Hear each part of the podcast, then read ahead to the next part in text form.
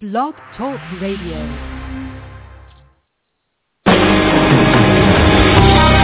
Welcome to Spiritual Insights with Charlotte Spicer. Spirituality and Metaphysics Talk Radio, featuring a course in miracles, dream interpretation, guided meditation, and the psychic and metaphysics free-for-all. It's your opportunity to consult with a professional psychic medium, discuss past lives, the chakras, and more. We are non-denominational and there are no limits. Want to change your life? You must first change your mind. Mind. Mind. No matter your religious structure, cultivate peace in your reality through self-awareness with an authentic spiritual teacher. And now, your host, Charlotte Spicer.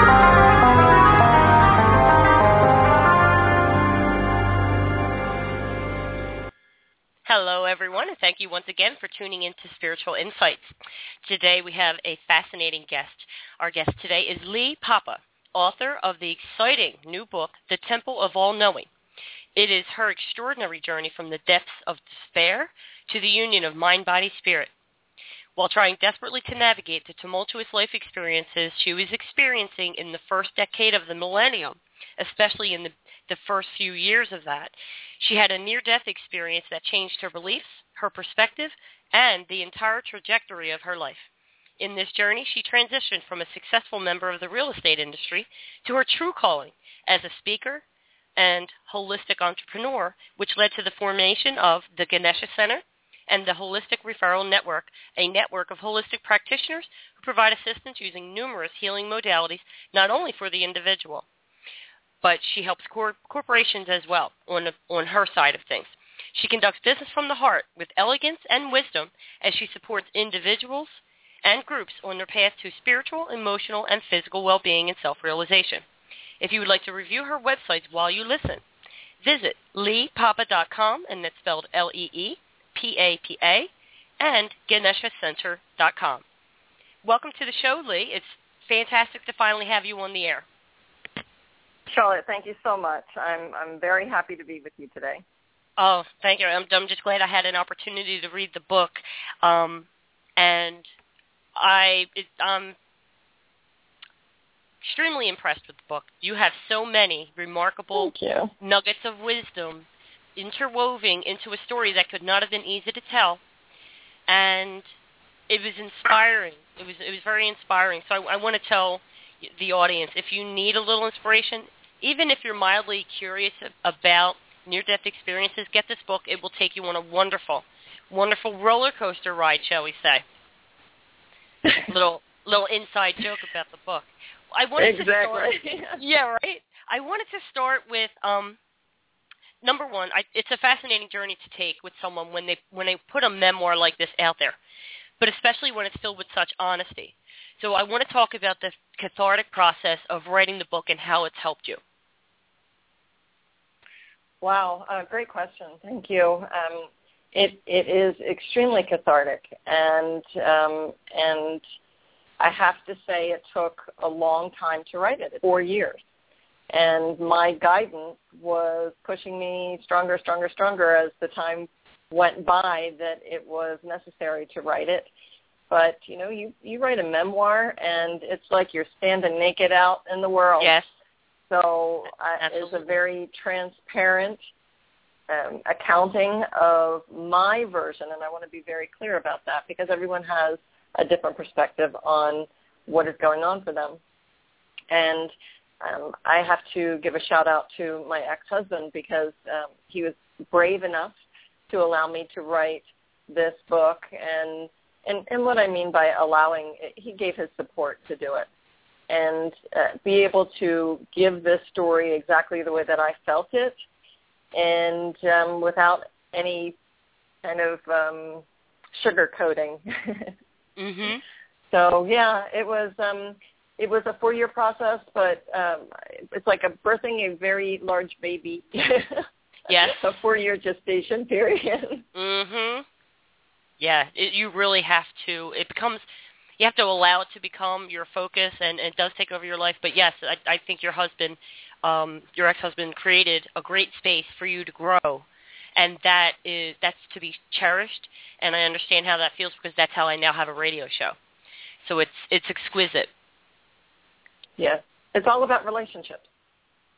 Everything and when people about can honor that, mm-hmm. everything exactly. Mhm. It starts with our relationship with the creator, our relationship with ourselves, and everything else is affected from there with everybody. And you you go through your all these different relationships in the book and how at, at towards the end you say how they were reflections of you. But let me let me get to some preliminary questions first. You are a healer. Sure. What type of healing methods do you use? Because you went from real estate to this awakening to where you went and studied for years. Tell us how you studied and what you studied. Well, uh, Reiki was uh, the the um, initial launch of that uh, coming through me, and it is detailed in the book about how that happened. And it was just when when I, I opened up to receive Reiki, it was so powerful. I just couldn't believe. And for your listeners, I'm sure they they know what Reiki is. It's universal life force energy. It comes through your crown chakra. It is not your energy. It is being channeled through and out through your hands. And when it first activated within me, I could I was just walking around with my hands up in the air, you know, like it was like I, how come everybody doesn't know about this? Because it was just so powerful and so incredible and I wanted anybody that had an ailment, you know, I was ready to you know, touch them. You were but, hands um, on. I was. Come here. I was, Come here. know, Let me I do was, this. I was at. I was at a at a um a court hearing, and there was somebody sitting next to me with a bad knee, and it just took all I had not to just say, you know, you want me to do something about that? I can Um, that. but the truth is, you yeah. When you use the term healer, um, I usually kind of wince a little bit, only, and that's my own uh, tweak, not for anybody else. But for me, I use the term um, uh, vibrational um, uh, practitioner. Um, I try to stay away from the term healer because for me it's a way that I keep ego in check because Yes. it is not me doing it. I am Mhm. the vessel. I'm the facilitator. Um, I'm the channel, and um, and I have this extraordinary um, gift to be able to do this for people. Now, that does not mean that I'm any more special than everyone else because everybody has that gift. Everybody Mhm. has the ability to channel energies, and um, and it's just listen. If I can do it, anybody can do it. So I Mhm. think it's it's just incredible. So Reiki is the foundation, and I love it because it's so powerful and yet so gentle, and that that it's instant gratification because by the end of the day, people feel it, and it shifts them within a very short period of time. So Mm. that's when you take Reiki as a you know as a for your own self healing Reiki one. Um, Reiki two is about becoming a practitioner. But um, I've done many different modalities over the years, and I had the ability to do that um, because it was it was my business. I I started a spiritual wellness center, and I would have teachers come in and whatever you know jazzed me, I would say, oh, I think I'll check that out. So you know, became a theta healing practitioner and, and added that layer. I took some shamanism classes and, and added that layer. And I do Mm. want to state that does not mean that I'm a shaman. Uh, a lot of people will um, state that they're a shaman when they've just taken courses, and, and that's not um, that's not accurate. But all Mhm. of these tools that you receive um, are just you know tools on your tool belt, your spiritual tool belt, and and basically you you use them until you don't need them anymore. And so what I've kind of moved into is um, I, I call the work that I do transformational advisory work and um, vibrational um, healing practitioner. And uh, whatever frequency comes through me, because they are like radio, you know, stations on a radio um, that you're tuning into a particular, you know, maybe pop or jazz or blues.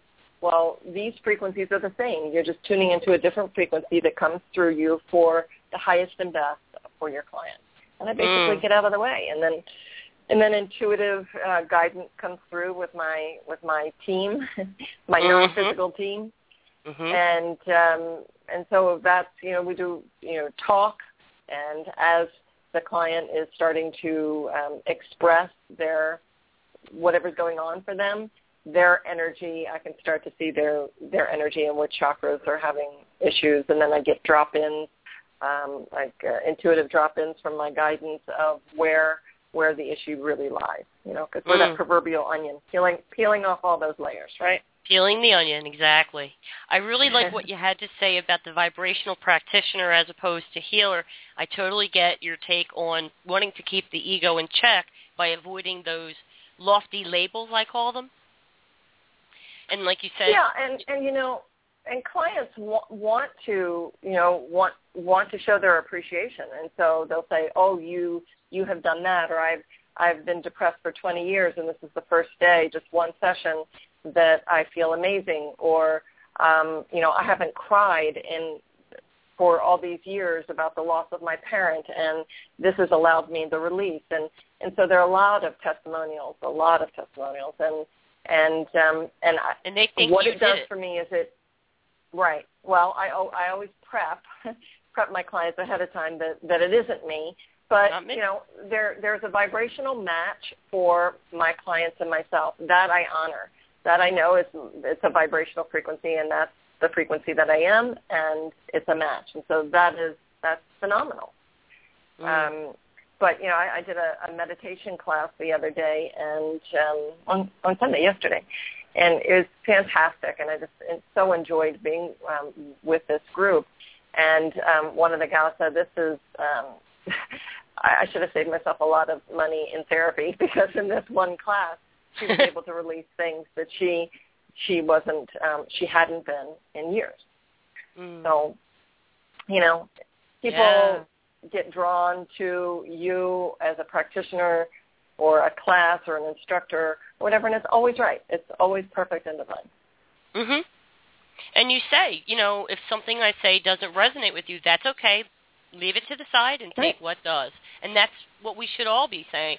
Um, because not everything will. And I like the way you put it in the book. You said maybe it's not for you, maybe it's for a neighbor, but you can right. still, you know, take note of what was said and what came through in their presence, which on some level has to be for them as well. Went through. You went from the real estate industry, and then the economic collapse took place, and then the housing bubble Wasn't and all that, that. fun? Right. Oh my God! Well, I, we were in the construction industry at that time, so it infected us. So um, you know. I do know it affected us terribly, and our we lived in a small town in Central Florida called Ocala, and it quickly became like a ghost town with businesses boarded up. We had to move to Orlando. Then there was finding a place to live, uh, changing industries. Uh, doing all, do, we're okay now, but it was not easy. But through all of Yeah. what you went through, you you went and you you had that first wellness center, and that grew into the Ganesha Center. Um, and that got really big, and you had it for a while. But um, tell us what's going on with the center now. Oh wow! So um, so we after the near death experience, I uh, it opened up an intuitive channel, and my guides started to basically direct me, and I would honor the guidance, and I would um, trust it and move in the general direction. Uh, not uh, not blindly always. I mean, there were some times that there was a lot of fear around that because Mm. it was during this collapse, financial collapse, and it's, I didn't have any money to do some of the things that were being asked of me. And um, sometimes I think that the non-physicals have no concept of money and what is needed on the Right. third dimensional plane.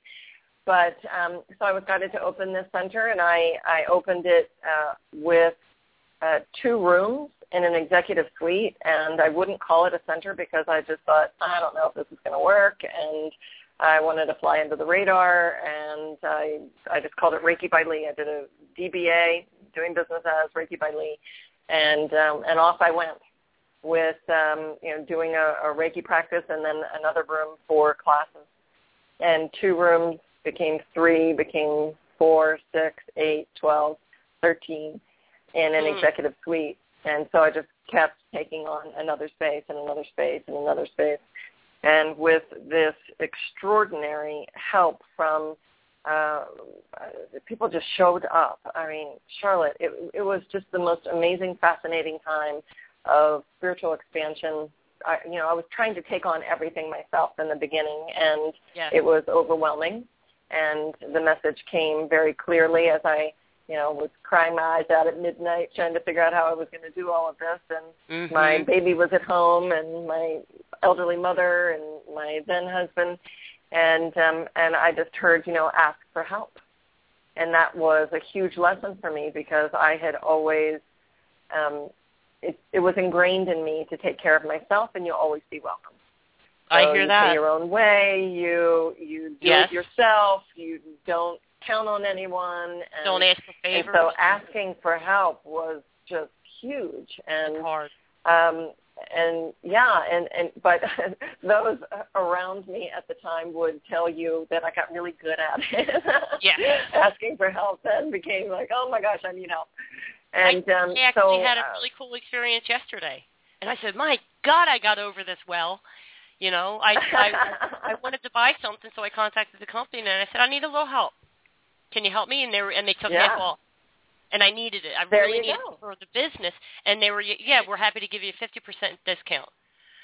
And it's, oh, you, you're like, I get it. You know what I mean? Like once you get over that that self-limiting belief, well, which pr- go it's really pride. the Yeah, it's pride. It's a chip on your shoulder. It's whatever you want to call it. yeah, Um, but it it doesn't serve us, and Nope. so it certainly didn't serve um, the needs of what I was being um, asked to do because this was not about me. This was about um, the the work and the center growing. And so Mm-hmm. my um, my business partner, my now business partner, um, and and friend showed up uh, for a little gathering. I was having a little open house to introduce my two little spaces.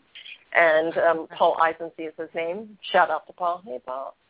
And um, he showed up and he just said, um, he said, you know, this is amazing what you're doing, and if you need any help, I'm here for you. And I almost fell on the floor because he used the exact same words that my guides had given me the night before. Ask Mhm. specifically for the help that you need, and I said I need help on nights and weekends. And then he said, if you need help, I'm available on nights and weekends. So um, nights and weekends very quickly became full time, and Yes. um, and we we just you know went off and uh, and along with oh my gosh, people just came out of the woodwork to support Mhm. this effort. They could feel the vibration, they could feel the work that was being done, just showing up. Um, beautiful, beautiful souls, and um, and they supported the center wholeheartedly by volunteering.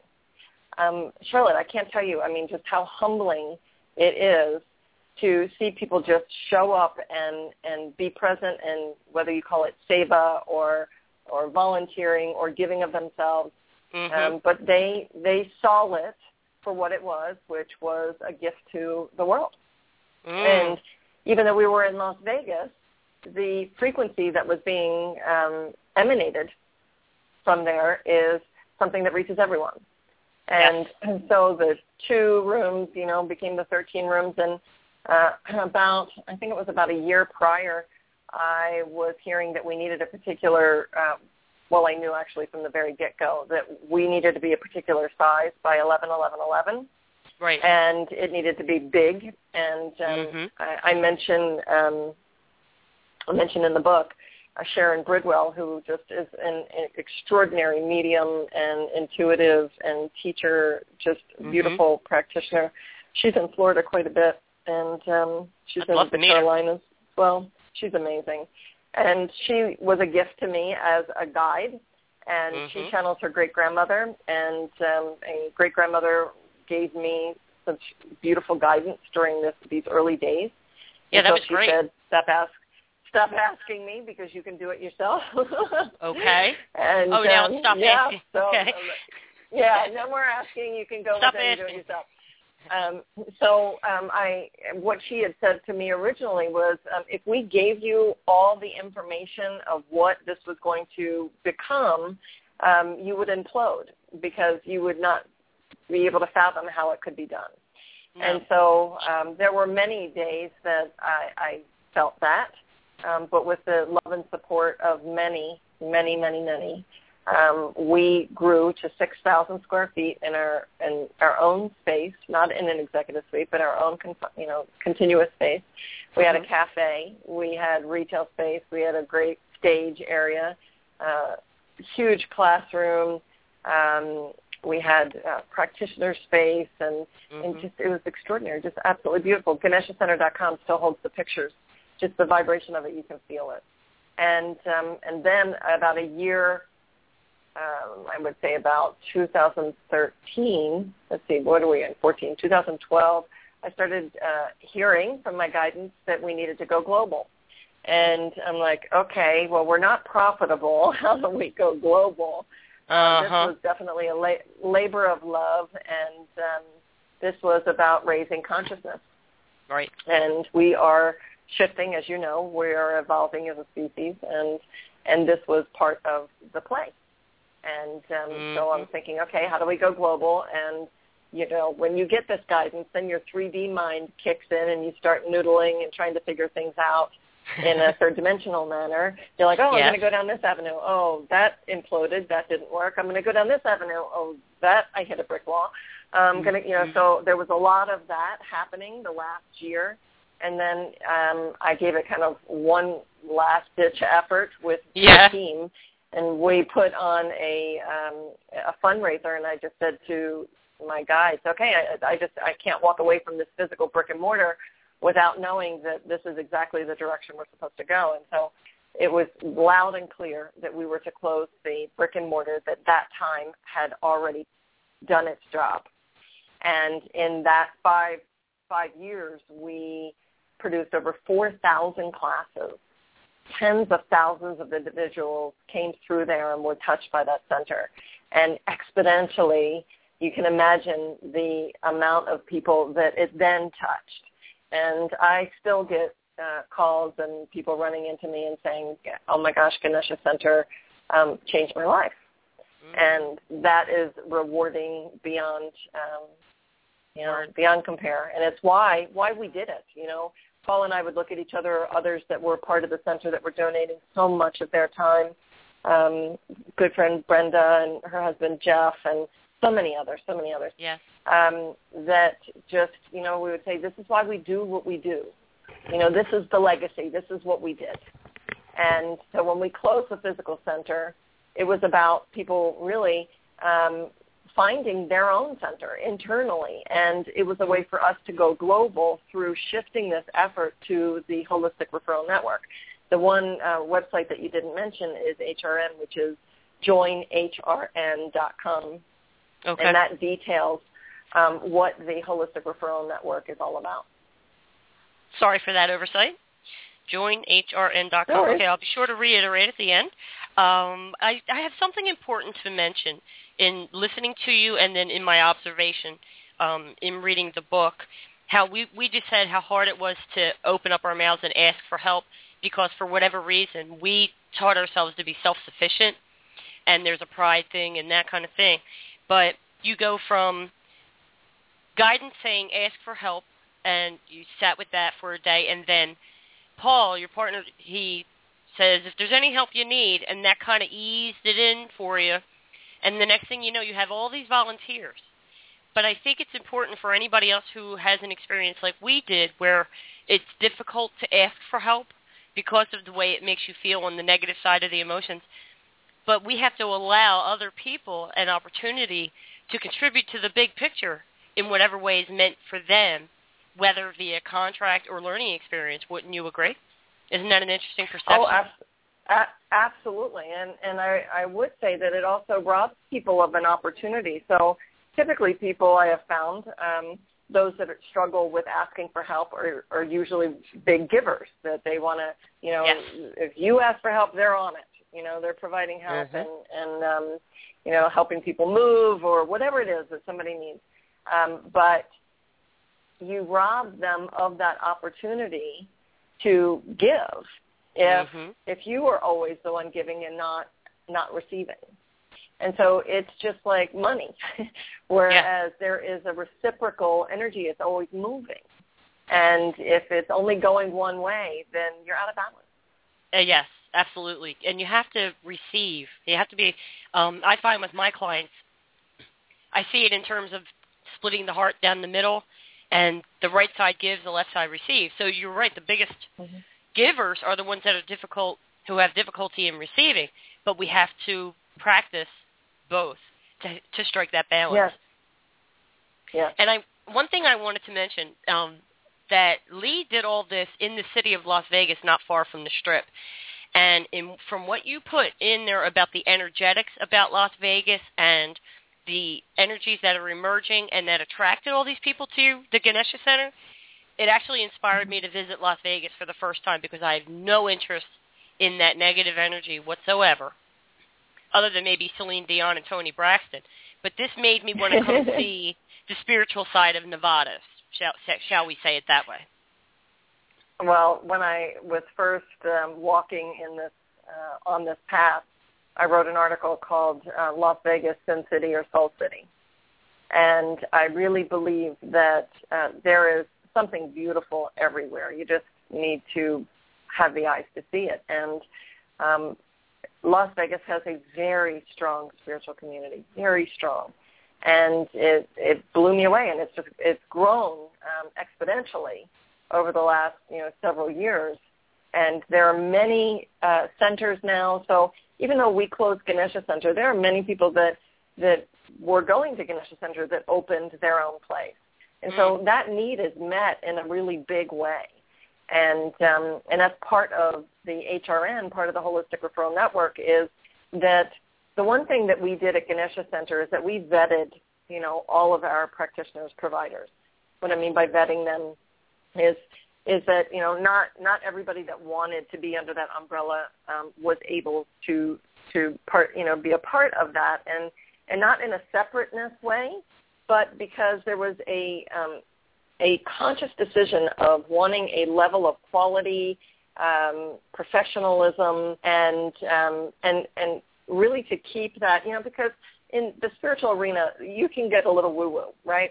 Oh. And you know oh. what I mean by woo-woo, right? Okay. Yeah. so, and not saying anything wrong about that, but that was not that was not my path. My path was to take kind of bridge spirituality and science, which I really am passionate about, and mm-hmm. take the stigma and the woo-woo away from um, mysticism, you know, away from um, you know beads on the windows, you know. Yeah, um, bring it so down to the ground, we, like down um, to earth, cool people to talk about spirituality with, not airy oh, fairy. And, and professional, yeah, pro- professional yeah. and um, and grounded, very important. And yes. so, um, so we vetted all of our providers, and we had very high quality. One of my favorite. Um, one of my favorite testimonials or, or reviews was someone said, it doesn't matter what Ganesha Center is doing, I know that I'm going to get a good quality, you know, class or or service or session, yes. and that felt amazing. And so we are bringing that same concept uh, globally, market by market, through the holistic referral network, through the HRN, by mm-hmm. vetting providers and practitioners within each market, having a team leader, a director in each market that will oversee, you know, the the monthly meetings and and vetting additional practitioners, and uh, and you know we really built it based on the chopstick story. Are you familiar with the chopstick story? No, I don't think so. Um, I, I'll probably butcher it a little bit. I'm not great at telling or retelling stories, but okay. um, it's a little parable, a parable about uh, the difference between heaven and hell. And um, someone came to a master and said, "Master, tell me the difference between heaven and hell." And he said, "Well, I'm going to take you there." And so he took this person to hell, and there was a you know long, just a, such a long uh, table, far as I can see, both ways. And on the table was all this amazing food, and there were all these people wailing and crying and and um, and you know it near death.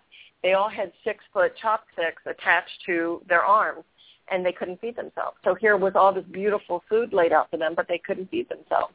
Mm-hmm. So then you go to heaven and you have the exact same picture, but they're joyous and they're full and they're happy because they're feeding each other. Each other, okay. And so yeah. we, yeah, so they're feeding each other, and as soon as you stop feeding someone else and you go to feed yourself, you you slip right down to hell, right? So mm. the idea is that the HRN is built to to as a win-win for everyone and to feed and nurture holistic wellness. Mm. Um, so we do that also through the affiliate program. So it is a membership program. You, as as a member, you pay an annual fee to get access to these vetted practitioners and providers within the holistic arena, and there are about oh my goodness, about 30 different modalities. Yeah. Um, from naturopathic to holistic dentistry to uh, therapeutic massage and energy healing, and it goes on and on and on. Holistic chiropractic. And they would, yeah, and uh, herbologists and essential yep. oils, and um, and and we also have an expanded membership that gives you the more esoteric uh, providers like shamanism and past life regression and intuitive and psychic arts. Right. And so they have access to those providers that have been vetted at a discount. We contract for a discount, a minimum of 15%, uh, sweet spots about 20%. And then they have access to free classes, introductory classes that would be free to HRN members. In addition to that, as a member, they can become an affiliate. And if they uh, refer someone who becomes a member, then they receive monies back on their membership. Excellent. So it's a win-win-win for everyone. Yeah. It is. I had mentioned to you um, prior to the show um, what I started as a community of support with the radio show in mm-hmm. the past four weeks, which have been amazingly transforming for me. I realized it's it's not a community of support; it's a community of co-creation. So I've mm. established a campaign to offer free advertising to small businesses um, and all this you know, because I when when you give you receive. So in order to receive, yeah. if if we really want to take um, energetic law and the law of attraction, if we really want to use that to our best advantage, the best way to get what we need is to give what we need to yeah. someone else, and it's instantaneous. I've seen it time and time again, and I, t- I just want to say I totally uh, am on board with vetting every practitioner. I do that with the show. We we talked extensively and I evaluate every guest as to their level of groundedness, this the um, the information they want to share, the way they present it, and I we just clicked right away, you know. So I do yes, the same thing for the show that you do for your network, and this is really great. Yes, uh, I think I, important. I, it is important. I need to protect my listeners, you know, and you you need to protect people in that we've we've selected the best the, with the best skills and the professionalism, and we trust these people, and we recommend you do as well. And they'll they'll find the right yeah. person for them. Absolutely, and uh, and a lot of folks get into the healing arts because they need healing, and um, and that's we all need healing. Let's just face it. We all you know we're all on path, so we we all need that kind of process, whether it's meditation or energy healing or um, um, you know learning how to breathe properly, you know. Mm, um, and so what is important for me and what I also saw at the center is sometimes you get really excited when you're on path and you start seeing results, whether yes. it's intuitive results or healing results, and so you want to keep taking more and taking more, and you want to certify yourself out the yin yang, and now you're yeah. a master of all these things, but uh-huh. you haven't integrated one bit and the integration is just so important uh, that you are giving yourself the foundation for that healing before you start working on other people. There's a, you know, there are ethics involved in working with individuals. There's, um, you know, guidance involved, and um, it, not just because you have a certification means that you know that you should be working on people. You know what I mean? Are you walking um, your talk? But, is the, the basics, the, yeah. the foundation of this. Are you walking your talk? Did you do the work, which would put you in a position to guide other people to do the work, and you you see where they are in on that path because you've been there. It's important. Right. Yeah. Well, I have good. a couple. It's all go good. ahead. No, go I said it's all good stuff. Oh, it's all good. Yeah, I'm sorry. I have just a couple more questions, and then I want to take a short commercial break. And when we come back, I want to dig into the book. Um, okay. I want to be. I want to make it clear for the audience, and that the Holistic Referral Network is a network um, for which they can sign up for a low annual membership fee, and it is a, a network of holistic practitioners, m- too many modalities to name, but it's all energy work, EFT, uh, Reiki, Theta Healing, uh, Neurolinguistic Program, all, all the way to yoga. Um, there are, you have access to pre-negotiated discount rates when you contact one of these practitioners who are all vetted professionals. Um, you can refer a friend, um, and that offers a deeper discount. The affiliate program is established, offers income potential, and you have access to free or discounted educational classes. That is, and, and the philosophy. Um, tell us a little bit about the philosophy, and then I want to ask what you're doing for the corporate world. Yeah, um, well, I think I went into the philosophy where we talked about the chopstick story, and um, and that it really okay. is a support system for the individual to um, you know to to take the the um, um, the guesswork out of finding a very good practitioner and and a resource for that at a discount. But Perfect. I also have to to be clear that um, this is market by market, and so we are open in Las Vegas. We launched in Las Vegas think it was April, and um, and now we're going to be opening in the Los Angeles area and Phoenix. Right now, you can join Phoenix directly, and we're going to be uploading the Los Angeles uh, uh, um, market, excuse me, the market um, within probably the next week. And um, and then we're going to. We've already had many people contact us saying, "I would be very interested in being part of the network in my market, whether it's Pennsylvania or San Francisco, Seattle, we, San Diego." Um, but we're really trying to do this uh, in a in a slow uh, run so that we are have a strong foundation in the development. Mm-hmm. So if mm-hmm. if anyone is interested in in uh, being a provider in their in their market, to please contact me via Facebook or through the website. Lee at leepapa.com is is fine, as well um, as that you can still join the Las Vegas one and have access to certain people like Sharon Bridwell. She does everything on the phone, so you have access to her at a mm. discount.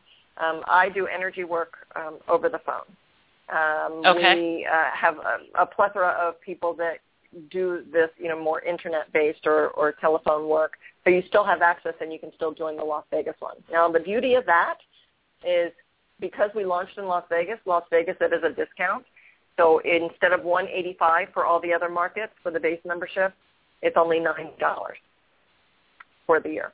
There's a Perfect. one-time setup fee for $25. So if you wanted to join and jump on now, when we Yeah. open your market, you would still already be a, a member. There's no additional fee for going into an additional market. So if you Okay. are vacationing and you're here coming to Vegas, then uh, you wouldn't pay any additional fee to use the services here. You just have access to it. Or if you're going to go to Los Angeles or to Phoenix. Fantastic. Does that make sense? It makes absolute sense. It's all buttoned up. Okay, no more questions in my mind. Other than um, let's talk about occupational stress and what you're doing for uh, the workforce in your unique way. Well, um, I think more and more uh, holistic wellness is becoming uh, a, a mainstream item. You know, you can read um, any of the newspapers or news feeds online, and you're going to find something that has to do with nutrition. Um, meditation is a hot topic right now in in the news. Um, one one thing came recently during a meditation. A friend brought it, and there was an article that was talking about uh, if you meditate, you take years off of the look of your life. Mm-hmm. So you know, if you are an avid meditator, you could take off five or ten years off of how you look. And It works. um, and it is just it's it is it's a, a brilliant de-stressor. Um, just r- releasing the tensions from your body. I mean, I can't say enough about uh, meditation and and just quieting oneself. There's so much mind chatter, and um, because we have access to so many different providers, um, like I'm going to be doing a workshop uh, for IMEX, I-M-E-X, uh, that's coming to Vegas in October, which is the um, conference for meeting planners. And I'm so excited about that because now we, it's like, I always call it infiltrating. You know, we're infiltrating corporate America with holistic wellness. You know, There you go. one of our taglines is is wellness inspired living, but it's wellness inspired living and working. And when you shift your hmm. perspective and you um, elevate your frequency by doing uh, energy healing or sound therapies and meditation, um, then you have you've changed your perspective about your work. It is now not about working. We have this we have this preconceived notion, our perception about working is drudgery. When we can shift that we are, you know, it's play. I had a, an amazing uh, channel with Master Saint Germain, who is just oh, amazing. Love uh-huh. him. Yeah, and um, and yeah, he's so present right now on our plane. And um, and he said, you know, um, that we need to shift our concept about work that it's that it's play. And when we do, we um, you know we we are more inspired, we're healthier, we're happier, we're more joyful, we're more productive. Um, I had a client say to me, I just got my my review, and um, he went through my Reiki class, and um, I just got my review at work, and um, my my boss was just so you know astounded at my numbers that you know I, I'd done better than I have ever done at my job, and and uh, he said the funny thing is, as I didn't I didn't pursue any of these people; they just came, and I went exactly because he had shifted to the the trio of transformation, being in balance. I call it the trio of transformation: body, mind, spirit. When you're in balance, all three then you are navigating in the slipstream. And when you're navigating in the slipstream, you are just being pulled along with ease and grace with your life. And right. and that is our natural state of being. We fight every step of the way. Why do we do that? well, we're going to talk it. about it. We are yeah. Yeah. We're going to get into that and and the unique words that you've come up with to describe certain um, energetic dynamics of life. So let's take a quick commercial break and we're going to dig into the book next, okay? Terrific. Thank you. Okay. All right. Don't go away. We'll be right back right after these messages. The odds of a young girl being discovered by an industry insider while singing to herself pumping gas? 1 in 300 million. The odds of the daughter of a clergyman from Severn, Maryland spending 11 weeks at number one on the U.S. singles charts? 1 in 19 million. The odds of going on to win six Grammy Awards? 1 in 1.4 million. The odds of selling over 40 million records? 1 in 800,000. The odds of this musician and performer having a child diagnosed with autism? 1 in 88. I'm Toni Braxton and I encourage you to learn more at autismspeaks.org slash signs. Early diagnosis can make a lifetime of difference. Autism Speaks. It's time to listen. Brought to you by Autism Speaks and the Ad Council. Explore new areas of interest, expand your knowledge, and gain clarity about your life's purpose at the Ocala Inner Center. Affectionately known as OIC, the Ocala Inner Center, just two blocks south of Town Square, offers workshops, classes, healing meditations, and special events for the Ocala, Gainesville, and Central Florida spiritual community. Check out our calendar of events at ocalainnercenter.com. And if you're looking for a place for your next workshop or seminar, go to ocalainnercenter.com and give Jean a call. And we're back. We are here with Lee Papa, author of The Temple of All Knowing and we're going to talk about her near-death experience that changed everything. Um, Lee, who did you write the book for? What, what was your intention in putting this out and giving it to the world? Well, the, the guidance was that this is the time. This is the time, and the information in this book needed to get out to the world. And so, in my preface, I, I say that the book is for you is for you and you and you and you and you.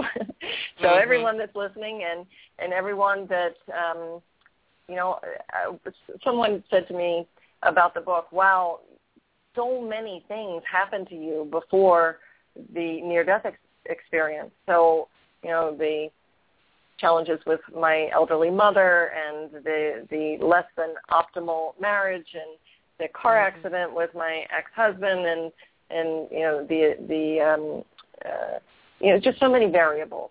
Yeah. And New baby. I said I think it happened right. I think it happened because so many people would be able to resonate with maybe one of those things. So it's it's everybody's story. It's every man, every woman's story in some capacity. Mm-hmm. And so I wrote it for everyone.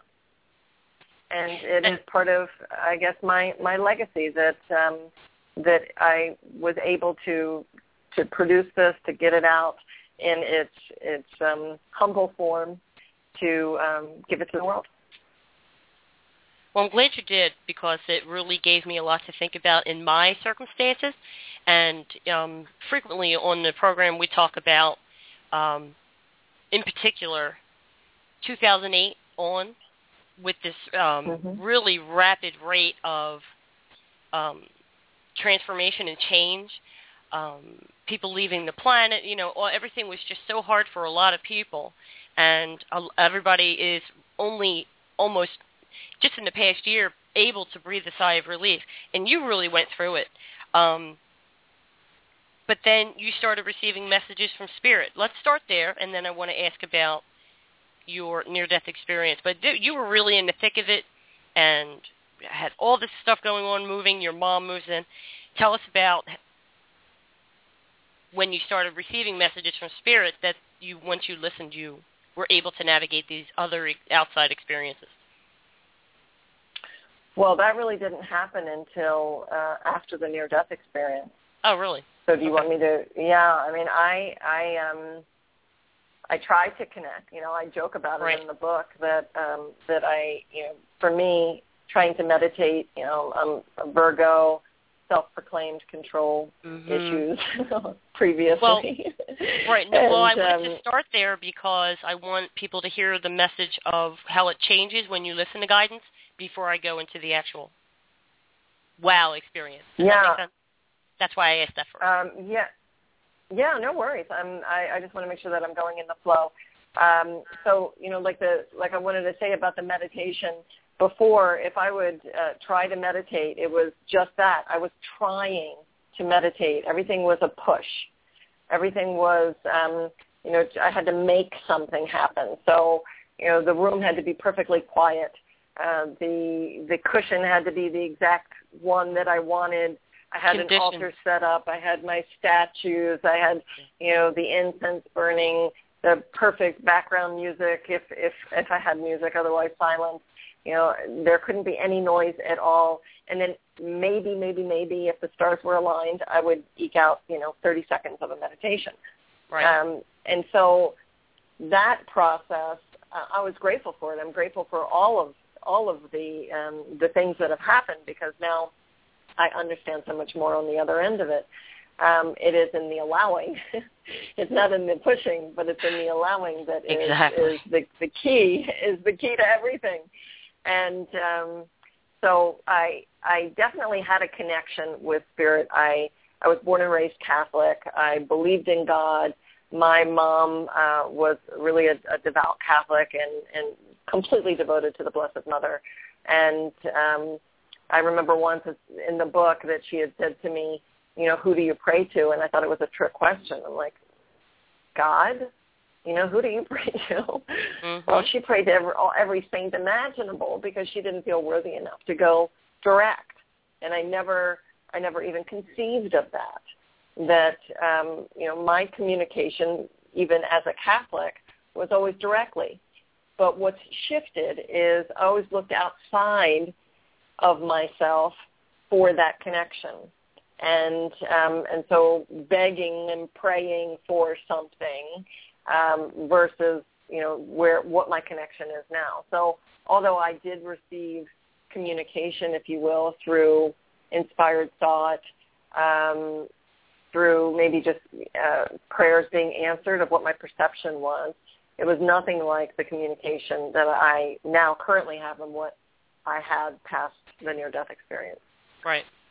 You went from quote unquote normal to this by way of your near-death experience. okay, so go ahead. I just I kind of wanted to set that up that way. To, Isn't this the new normal? this this is the new normal. This is not new age. There's nothing new about it. This is no, and it's, it's ancient so, wisdom. It is, and it's so cool to be able to talk about this with people who who have similar experiences or different experiences, and just be able to talk about it and not feel funny because well, your mother. Charlotte, what what you're what? saying though is really really important. So I want to focus on that a little bit, if you don't mind. Sure. About Go being ahead. your authentic self, and it is Mhm. just we've hit this tipping point. I remember the early days um, of being past the near-death experience, but having the center in the smaller capacity and not really being able to feel comfortable outside of my little cocoon of this center because things were happening and we were we had our own dialogue, our own words that we were using that when I went out into the real world, quote unquote, um, Mhm. I people would look at you, you know, like you're crazy. And it was really important for me to come clean with myself, to be transparent and and say, you know what, I had this near death experience and I it opened up an intuitive channel and um, I get channeled messages and look, look at me, I'm still normal. You know, Yes. the, but it was important to step forward in that and that's also why it was important to write the book because Mhm. so many people are having extraordinary experiences and they are keeping them inside because they're afraid of what people will say about them or judge them. Right. And I'm here to say that there are thousands and thousands and thousands, probably millions of people that are having these experiences and um and that have no it is the new to. normal. It It is. is the new normal, and and that these senses, whether you are seeing beyond the veil, or you're seeing energies, or you're seeing auras, or you are channeling, or you're getting psychic information, or you're empathic, or all of that, these are natural, born senses that we have. This is not for the gifted few. This is who we were and who we're becoming again. So it's just so important to get that message out that um, you know, like like through radio stations like yours or your program, it's so important that people have a place to uh, gravitate to to say, oh, okay, Mhm. this is community. This is where I resonate. This is this Right. is the new normal. Yes. And I have so to sorry point if out I if I that no, you're fine. That was perfect. Um, but I have to point out, like I said on the phone, I didn't get a chance to tell you about them, but I mentioned that there are a lot of parallels between you and me in our lives. You know, we both grew up Catholic. Um, our we had relatives, even though they might have spoken softly about it, but we had relatives who believed in esoteric topics or reincarnation long before that was an accepted concept, especially in especially in a, in a Catholic home. And then we branched out. We did this. We did that. But the, the interesting similarity that makes me smile, and this is very important when change is upon us, and we have to trust in the process because what happened to you with having to close the, the brick and mortar Ganesha Center so that you could expand and go globally with the network happened to me in that my meditation classes and I teach a course in miracles and I channeled Jesus. And he and I he was saying you know change is coming. And uh, okay great. But I really didn't I was just having fun with my classes because so many interesting experiences were taking place in that room with angels and different things and then the number of students started to dwindle and I started to worry and I and then like I tell my Mhm. students if if you, the minute you're worried you're out of control and so I tapped Right. in and I said you know I don't understand and this is 2010 and 11 by the way I said I don't understand um depending on this for gas money and you know utility bills and, and whatnot and he says I've been trying to tell you the small classes are holding you back I need you on a broader platform so the minute I said yes, which you go into in the book, the minute I said yes, I'll do it, all this fell into place and the yoga center immediately closed. And I and I laughed, I laughed as I locked the door for the last time and blew a kiss and said thank you. And I said, I get it. I, I've been around this block enough times to know that something really big is about to happen, and it was the show. So uh, that was another similarity that I got to kind of go through with you as I read the book. But um, so let's dig into what everybody wants to hear about this near-death experience. So why don't you go ahead and and share the gloriousness of that? Oh, it is glorious. Thank you. That's something. That well, was it was um, it was uh, September sixth, two thousand and eight. I left my body, and it was not by any like car accident or or horrific disease. It was my words, and um, my words were toxic. My words were creating at every moment of every day, and it was based on the circumstances that I had created in my life. And um, and externally, you know, like uh, I didn't I didn't create the real estate collapse, but but I certainly was, a, you know, a part of the industry, and so I continually wallowed in it, and I pushed against it. I was going to make all of it work, whether it killed me or not. Is was my mantra, and I literally said those words. I'm going to make it work. I'm going to make my husband healthy. I'm going to make my mother happy. I am going to make this business work and um, and you know the universe just gave me exactly what I asked for, yeah. which was um, which because was okay. Every you, you step of the way, going to make it work, whether it kills you or not. Let's give that to you. I call it the universal yeah. chess game. I can just see them all up there, you know, moving all the people and the places and. Absolutely, so, but you um, resisted so, what you did, and you found out what happens when you resist. Absolutely. And and you know, I was sick all the time. Anything that came down the pike and I would say that, "Oh, oh, you're sick. Oh, don't get near me because I'm going to get it." Well, of course I would get it. And um I had something like every other week at when it started getting really bad. And uh I ended up with a started with an upper respiratory condition and my uh husband at the time had decided that he needed to go to a Vipassana meditation, which is noble silence outside of, of uh, the state and I just feel like it was beautifully orchestrated that he wasn't there. And yeah. um, my mother, who was always, always kind of underfoot, wasn't anywhere to be found.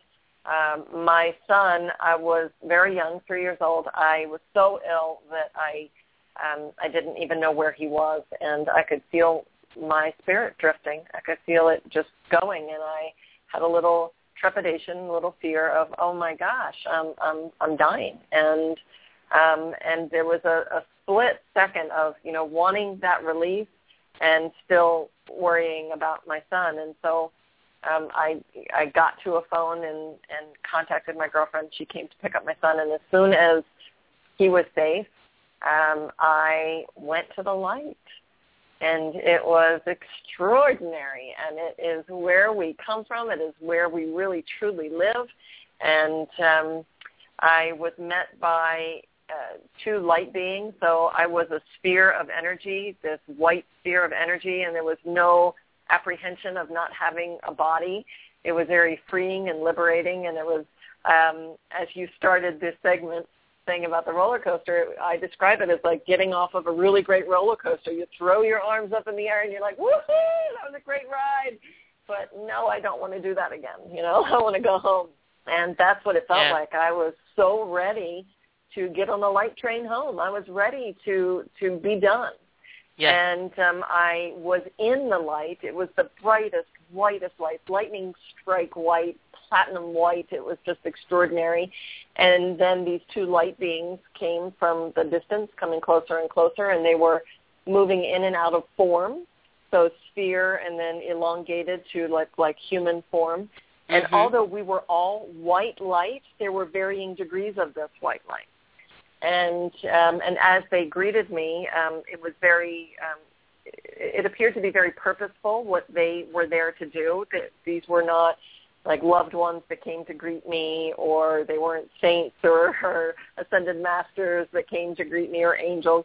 Um, these beings felt like it was their job to greet me, and uh, we had a communication where we started to go through um, I didn't have what I've heard other people call it life review, and I have not really read other accounts of other near-death experiences purposely because I just didn't want to, um, you know, kind of taint what my experience was in any way. Right. And so, um, so we went through a really a relationship review, whereas my consciousness would get flooded with a particular person and I would feel this extraordinary love. And what what we think of as love here is just it, it's it, we might as well not even use the word um, because it is just it, it pales in such comparison. And mm. um, so just extraordinary love and and just the ah oh, you just you know explosion of love and the wisdom and the knowledge that you gained from the experiences with that soul no attachment whatsoever to any situation or or to the person themselves, no mm-hmm. attachment. So, you know, I, I felt just this extraordinary love for my husband and um, and the wisdom and the knowledge I gained from the experiences.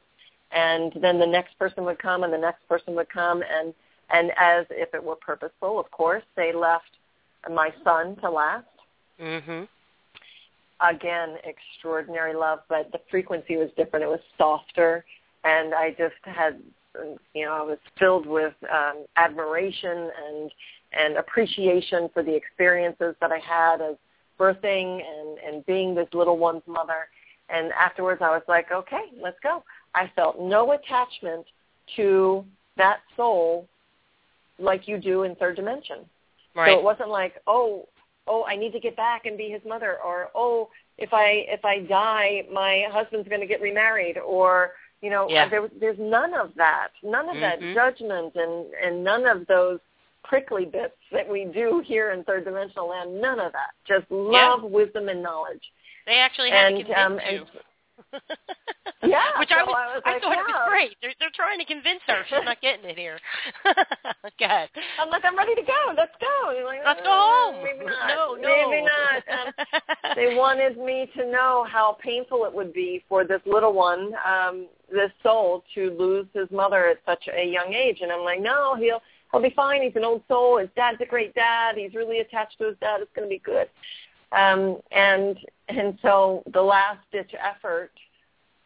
The other thing is that they said, you know, you have free will, and it is your decision whether you stay or you go. This is an exit opportunity, and you can take it. And I was ready. And they said, but we want you to feel what he will feel, what this soul will feel at the loss of his mother at such a young age. And with that, this wash came over me, my being, my energy being, my consciousness that I describe in the book as like um, shards of glass ripping through your soul. Yeah. You wouldn't wish this kind of pain on anyone, much less a child. For about eight months after the near-death experience, I couldn't even tell that story without sobbing. I mean, it was just Yeah. the emotion was just so deep. It choked and, me up. Um, yeah, it well, it was just it was so deep. I mean, it was a you know instantaneous. I was like, okay, basically you win. Um, and so the deal was I come back to be this little one's mom until he doesn't need me anymore, and um, and to do the work of the light and and to listen to my guidance and act on it. And so here we are. Yeah. And I feel very very lucky that um, I get to spend the rest of my days um, mothering this extraordinary being that his name means bringer of light. and um, I know. and that I get to do the work of the light. I know what my dharma is. I know my life path, and and so many people don't. And so I feel very blessed that I I know what I get to do the rest of my life, and and it will it'll change in varying degrees. But I get to write books, and I get to do speeches, and I get to share inspiration and um, and help uh, others. I feel very, very lucky. Yeah, I, I feel very lucky. I wanted to bring up the after effects of um, a profound shift that took. Of course, you come back different, and we'll talk about that in a second. But I, um, I've experienced this as well. I have not had a near-death experience, but I've had other experiences where I had the after effects that you had with your near-death experience. So I kind of wanted to illustrate those for the listeners and explain what's happening in those in those processes. And I like the uh, your friend in the book uh, called it a residue. Um, Yeah. I just called it I just call it the after effect, wherein colors are brighter. You say in the book how you stood up and stared at the door with such joy, just as you looked at Oh, the doorknob yeah. and the hinges, and I could tell. I I knew exactly what you were thinking. Like this is beautiful, and It was. but but for me, I the oxygen was I could almost see the oxygen in the air, and it was real crisp, and colors are sharper, and everything is just different. And go into your experience and what you've learned. Um, and I also like that your friend mentioned it. It goes away in about two weeks. You better start journaling, which is yeah, very and true. it did. It, and, and Yeah, it it, does. it's well. So basically, I, I came back. I sat up in bed. I was, you know, I was near death, and and yet I sat up and I was about, you know, 95 plus better, And and yes. at first I was calling it a fantasy of death because I didn't know what the heck that was.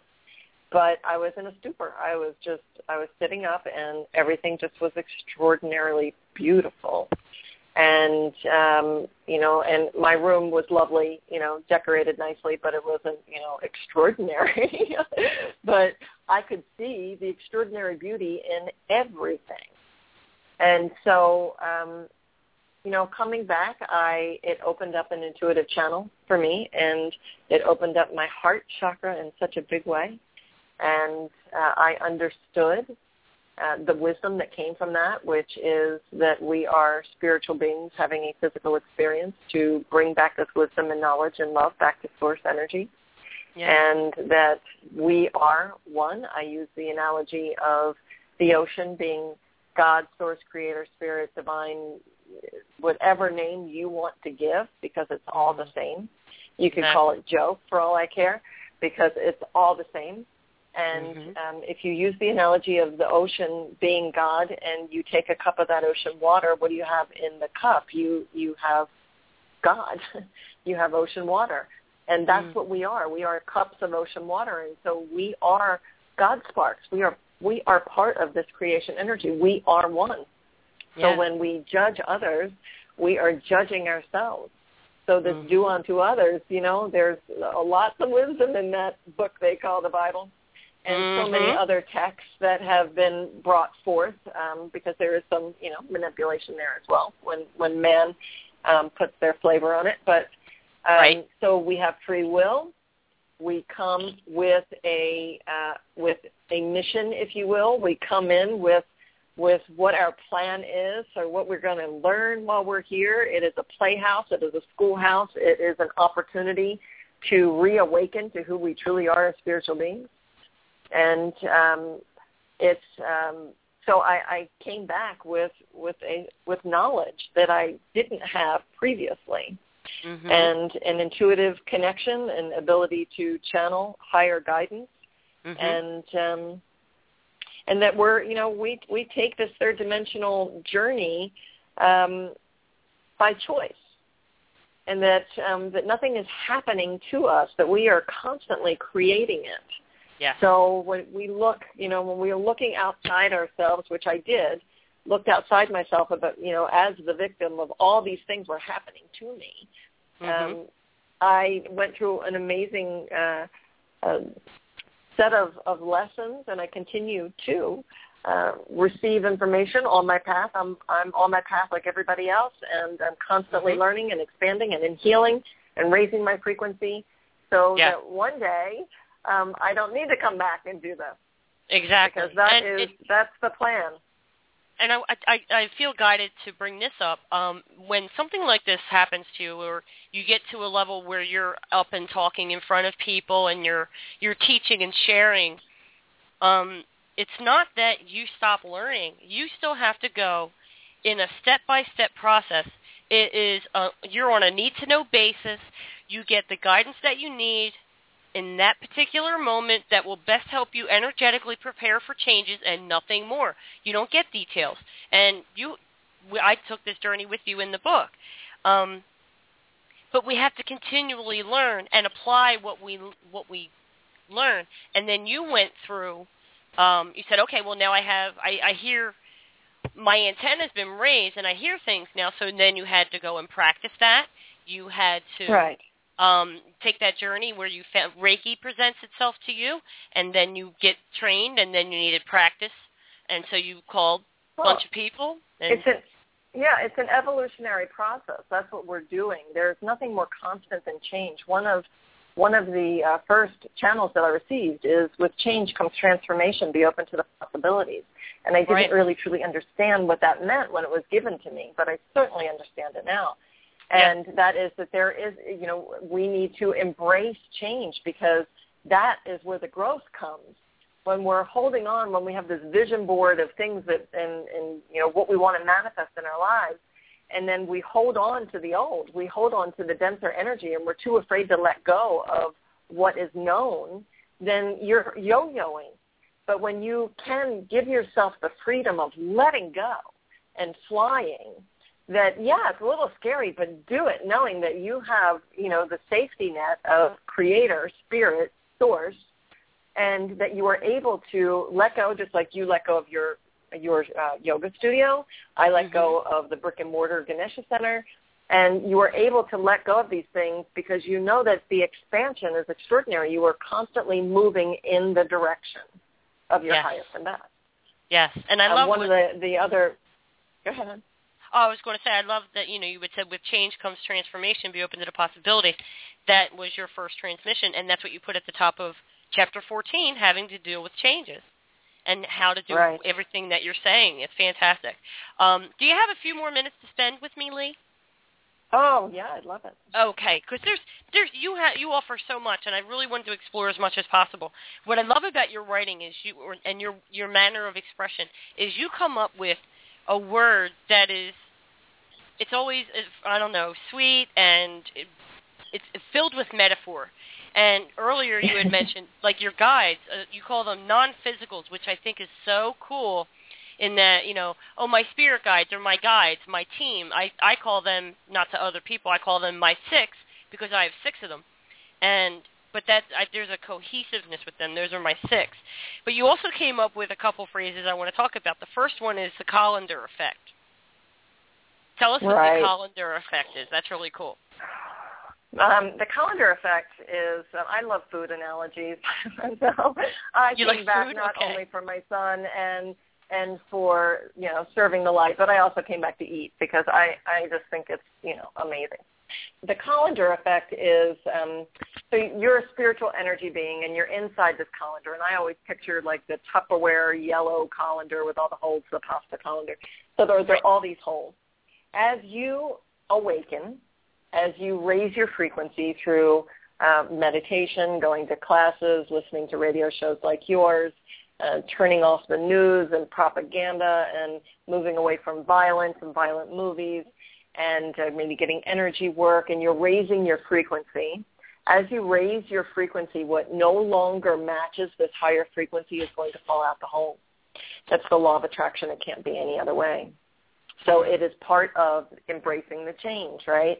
So mm-hmm. when you are walking this path, people say, um, oh, well, you know, you're not friends with that person anymore, or I don't resonate with that person anymore. And why is that?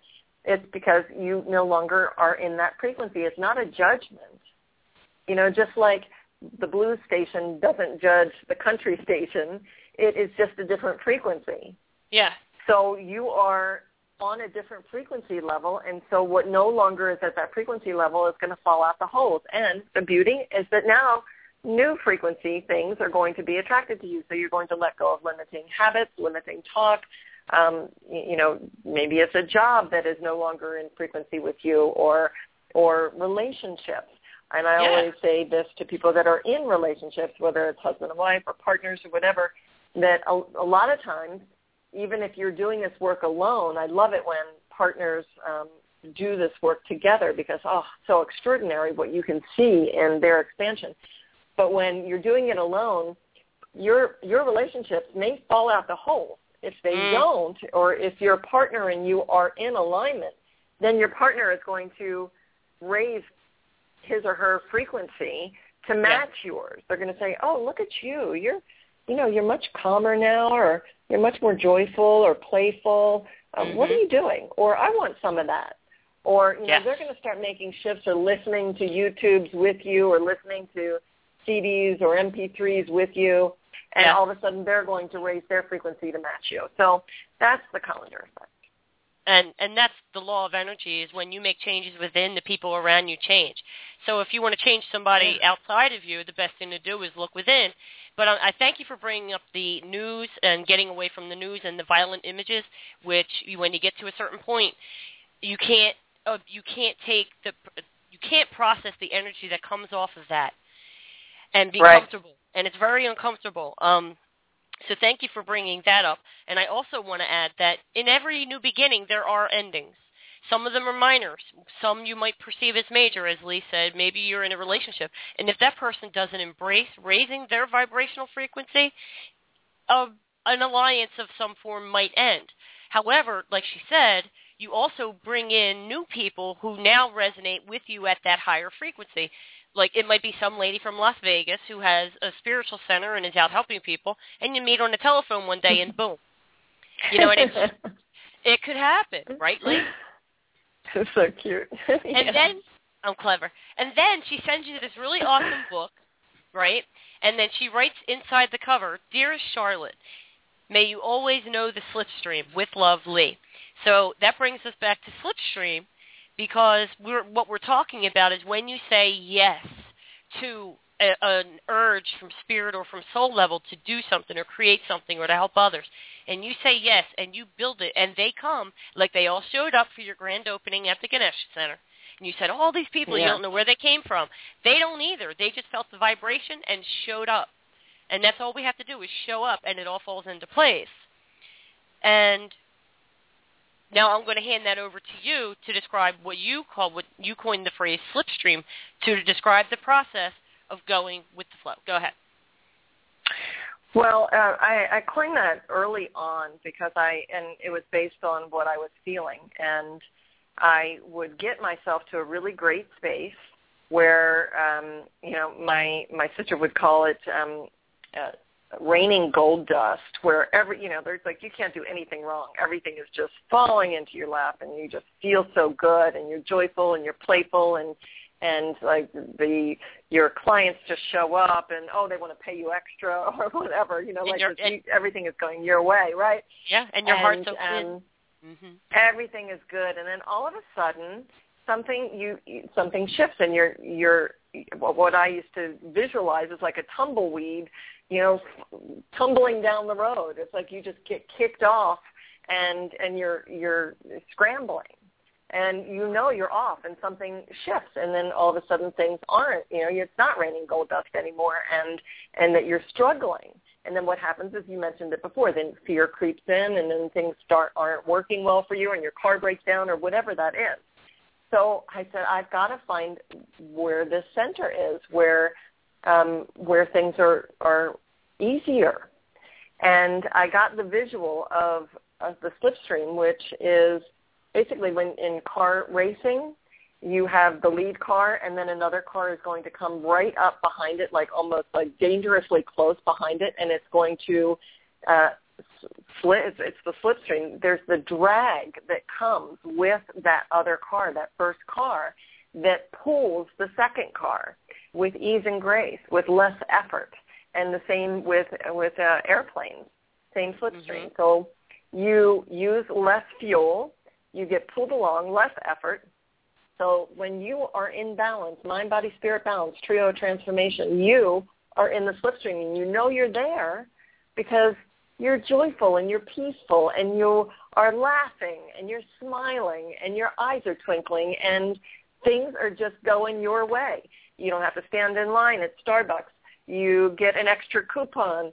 Um, I was I was um, in line at uh, 31 flavors getting ice cream for the kids and the the guy in front of me starts chatting and there is a feather on his back i could not believe it this happened last week there was a feather on his shirt and i said excuse me there's a feather on your shirt and then um we kind of laughed about i said are you an angel you know and we kind of laughed about that and he says, oh, do you need a coupon? I have a two for one coupon. I'm like, that is the slipstream, baby. That is when yeah things just joyfully happen for you and you're watching yeah. the signs, I call them markers, and you see the markers of the synchronicities in your life and yeah. you are you are actively living. And you're aware and and I want everybody to take notice in their minds as they hear Lee talk. I want you to take notice of the absence of resistance because in the book you discuss how what you resist persists, but when you're in the slipstream and you're in that process of allowing and accepting and evolving, it really is a lot less. There's so much effort that let that go, baby. Just let go. Let the exactly. the let flow happen. And it flows, and it really does, and you're peaceful. All like the majority of the time, yeah, you have your ups and downs, but every day is productive and joyful without judging yourself and beating yourself up.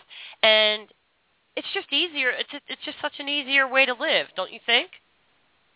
Uh, it's it's the way that we're supposed to live. and exactly. we've we kind of mucked it up.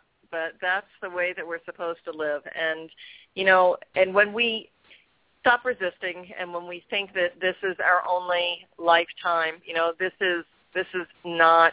There's no death. So um, when when we realize and understand that the light and to know your yourself on this journey as an unending resource of conscious energy, uh, mm. you you just things just start opening up for you. You start re- receiving the freedom and the liberation of the way that we're supposed to really live, right. joyfully, Lee, with love think, in our hearts. And yeah, but do you think with everything you went through a lot? I mean, we didn't even touch on some of the trauma and drama that you went through. It's in the book. You have to read the, read this book. It takes you on such a journey, and I and I really got to take a good look at myself in a few places too, and dig deeper and forgive a little more. So that was fantastic. But do you think with everything you went through, would you change anything? Oh, not one thing. Not a thing. Not one thing. Not one. That's that's the destination that we see that we all need to reach for to get to a point where we can look back and say it's okay. I I don't want to change a thing. I'm okay. That's well because there yeah there are gifts in absolutely everything. There are. Every experience, every experience are gems, wisdom and knowledge that we're gaining, and everything that happens is a direct reflection of you. So uh, why you know you are perfect and divine. We're each just beautiful emanations, God sparks why would we want to change that? Right. In in the book and in in what you're doing now in, with your business, you say you do business from the heart. How, talk about that and how you do business from the heart because it's very important. Well, um, you know, it's not a it's not a formula. It's it's you know we've been trained to do everything from our head, and um, I I would joke early on. I would say, you know, I, I have no memory. My memory is shot, and I said it's because I'm just living so presently in the moment that the past is is meaningless and the future is unknown at the moment. So just uh, navigate from the heart and um, and and just be. And when you see everyone as one, when you see everyone as a love connection, then that's where you're navigating constantly. So it's not only about doing business from the heart, but it's you know I think we are we are reaching a tipping point of consciousness where we are evolving, like I said, and that we are looking towards conscious businesses. You know, um, we were joking early on before we got online that that um, uh, you know, doing having an attorney that's an, a conscious attorney is not an oxymoron. It actually is. I have a conscious attorney, and mm-hmm. um, and they are doing business from the heart. So they yeah. understand the connectedness of all things. Like my ex-husband, financial planner. He is a conscious financial planner. And, you know, you're breaking the mold of what people expect and how beautiful that is. Yeah. Because we are the new norm yeah, and we're seeing this across industries. Like um, science and spirituality are blending in the forms of doctors and psychiatrists, and people who would normally argue and say that dreams don't mean anything. And now people are getting onto the bandwagon, so to speak, or coming around to the truth of it. And now they're integrating spirituality in their businesses and operating from a whole new level of being. And it's really, it's got the most beautiful ripple effect. And I think that's where we're all headed. I, absolutely agree, and that's uh, honestly our next stage of HRN. So we're starting with the um, the modalities, the holistic modalities, and then we're expanding into conscious businesses. So we look forward to this network being global and connecting each and every one of you and and uh, shifting our evolution in a big way. You know, heaven on earth. Right. Well, keep me in mind because um, I don't I don't know if you read any of the information about my show. I do small business spotlights, but I will only do a spotlight after I evaluate the person based on their level of integrity and their level of greed. But if they qualify for a segment, I will do a small business spotlight highlighting their business and talk about their journey and how they govern their business on spiritual ethics and promote them. You know, it's especially helpful if they have a um, functional a website and they can ship or consult on a national at a minimum level. But that was part of my goal in doing this is give a global voice of exposure to reward people's hard work, faith, and discipline. It's very important. And I dislike the idea of helping someone buy their third vacation home by shopping at a large store when you can contribute right. your pure your precious energy and put it in the direction of someone who is working so hard and as scared as we were and I say we should go out, find those people, and reward them with the energy called money for their efforts and because they're putting out quality work and because they did their homework and they're doing their thing. They're listening to spirit. That's part Good of the job. mission of the show. Thanks. So Absolutely. keep me in mind if you, if, as you meet people, tell them I am a, a possibility. Um, I wanted to mention about your journey in the book.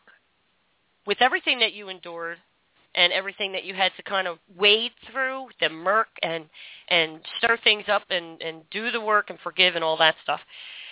You did a lot of soul searching, but you found that soul searching brings clarity, and you had to learn to go from personal and subjective to objective to get to the truth of what you were experiencing.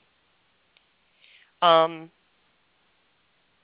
and the, there's a part of the story that's especially poignant because you really got to know um, the people in your lives at a deeper level. And in an effort to understand, you had to kind of let go of preconceived notions and things you were used to. Um, what would your advice be for anyone who has to let go of something huge in their life or shift their perception about someone that they felt they knew? What would you suggest to get on that path? What do you think? Well, um, you know, I believe it's easier to make any decision, you know, to when you are navigating from your instinct, when you're navigating from your internal guidance and your heart. Um, you don't have to make decisions just like um, the, my divorce.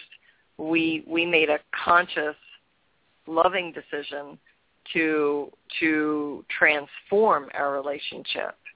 You know, when you talk about different perspectives. Whereas in the book, I wrote about how when I, I told people that uh, Didier and I were um, changing our contract, basically, um, they were, oh, I'm so sorry, or you shouldn't do that. But everyone has their two cents, right? Everyone wants sure. to um, tell you, you know, oh, you can't do that. You have a child, or you shouldn't do that, or whatever. Um, but it's self pity, and they're you, trying to prevent somebody from experiencing what they themselves feel, and it, they don't get it. Well, it was it's yeah i mean it's all about your own internal journey your your knowing of yourself and there um you know i said please don't please send love if you want to say anything just send love because we're okay with this we wanted to be better expressions of ourselves apart than miserable and and you know prickly together. Right. You know and so we're we're great friends now and we're fantastic and we co-parent a, an amazing child. So i guess the advice is to um to also step out of yourself and be the observer in your own play. When we get so attached to outcomes that's when we get into trouble. Yeah. So i would suggest that you you create you go inside, you quiet yourself, you get yourself to the gap of nothingness, and that's a beautiful place of creation. And create the the broad strokes of the life that you want, joyful, right. um, loving, and when you do that, then you don't have to put anybody in that place. So, like by changing someone, right? Does that make sense? So instead that of make- going you know, it, pushing the responsibility, oh, that person has to be different, but go yeah. into yourself and in your own programming and um, and change your own patterning and create the life that you want to lead um, with, you know, with joy. Okay. Well, I have Be to stop observer. you right there. I have to stop you. We have 30 seconds. Thank you so Oh. much. We could we could do 10 more segments and we could just talk and talk. but everybody go to leepapa.com. What?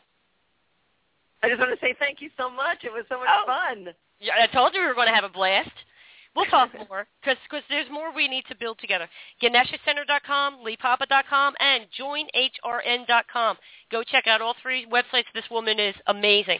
Um, do oh, come back again, you. and I'll talk to you very Would soon. Would love to. Thank you, everyone, for tuning in. Until next time, God bless and be at peace. Fantastic. Bye-bye. Bye-bye.